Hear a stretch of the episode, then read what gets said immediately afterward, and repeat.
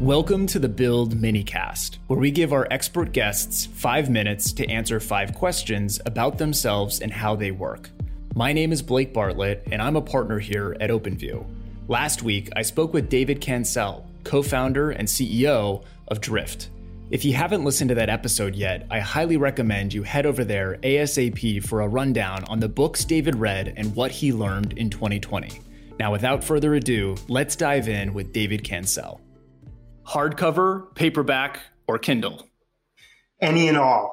So I read all types. For me, if it's a book that I'm going to revisit, that I feel like I'm going to revisit, I always get it in hardcover. Sometimes I end up getting a book in all three formats and you know audiobooks as well. And if it's a book that I'm not sure about that I might want to skim, I probably start with a digital copy, a Kindle version of that, or maybe an audiobook version of it. But books that really stand out to me, I always, or that I revisit often, I usually own in all formats. What was the single best book you read last year? uh, that's an impossible question for someone who reads so many books as me. But I did, my favorite book that I remember fondly is that I read a book of, on Minecraft with my son Hugh. My son Hugh is now nine years old. He was eight uh, when I was reading this book with him. And one thing that happened during the pandemic was that I was not able to see him face to face. And so we were trying to figure out how to stay connected and we were FaceTiming every day. And he was really into Minecraft at the time. I had not played a game in a video game in probably like a decade. And so I picked up a book on Minecraft to teach myself how to play Minecraft. And ever since I picked up that book, I play Minecraft with my son for an hour a day, if not in person, then over FaceTime. Favorite book of all time? oh my god. I think the book that I reference, there's two books. I'm split. There's there's an easy book which is I always recommend, which is written by Peter Drucker, and it's called Managing Oneself, and it's a you know five to eight dollar book that you can read in probably an hour. That I recommend everyone, as the title suggests. It's really about before you can manage anything or the things that produce the things, you have to be able to manage yourself. And so I revisit this book every couple of years. Again, it takes an hour to read. And then there's a book that sits on my nightstand that I revisit often. And that book is called Seeking Wisdom and that is I have a podcast by the same name that and the way I got that name was from because I was so obsessed with this book and and the book is really kind of timeless wisdom from Charlie Munger and other people and that you can pick up this book at any point in any chapter and just uh, learn so much from it. What are you reading right now?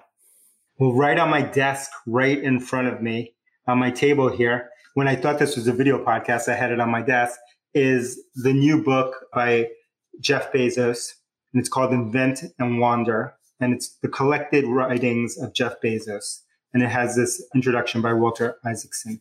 Fantastic book. I've been a person, along with reading Munger and Buffett and so many other greats, I've been obsessed with reading the writings of Bezos through his annual letters at Amazon. And so I recommend, I have those all downloaded. I read them all the time. I was rereading them recently. And this book does a good job of, of summarizing a lot of that writing that he's put out there. And so fantastic book that are, you know, if you're in this space or if you're a manager, if you're a leader, I recommend grabbing a copy of this.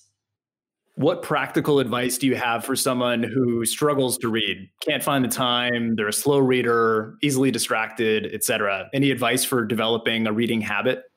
Yeah, I'll give you the advice that helped me.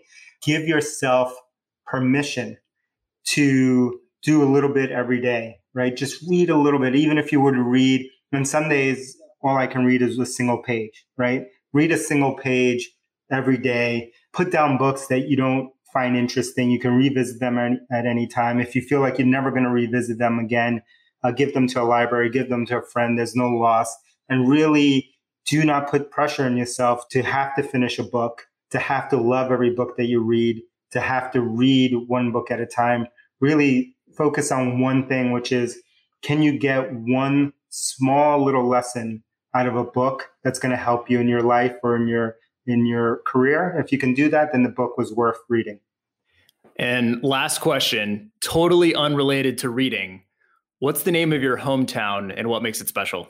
My hometown, I was born in the Bronx, New York, but I grew up in Queens and I love, you know, the diversity of, of both areas. So the Bronx, saying the Bronx the way I did as a New Yorker once got me back into the country when I forgot my passport and I had to prove where I was from.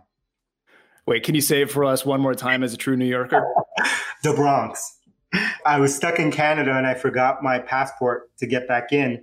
And I was being questioned and you know brought into a room and all this stuff. And I was asked a million questions. And at some point the agent asked me where was I born? And I said the Bronx. And he said you can go now. And I said what I was like what is going on? And he said you can go in now. And I was like why? And he said because no one could ever make up the Bronx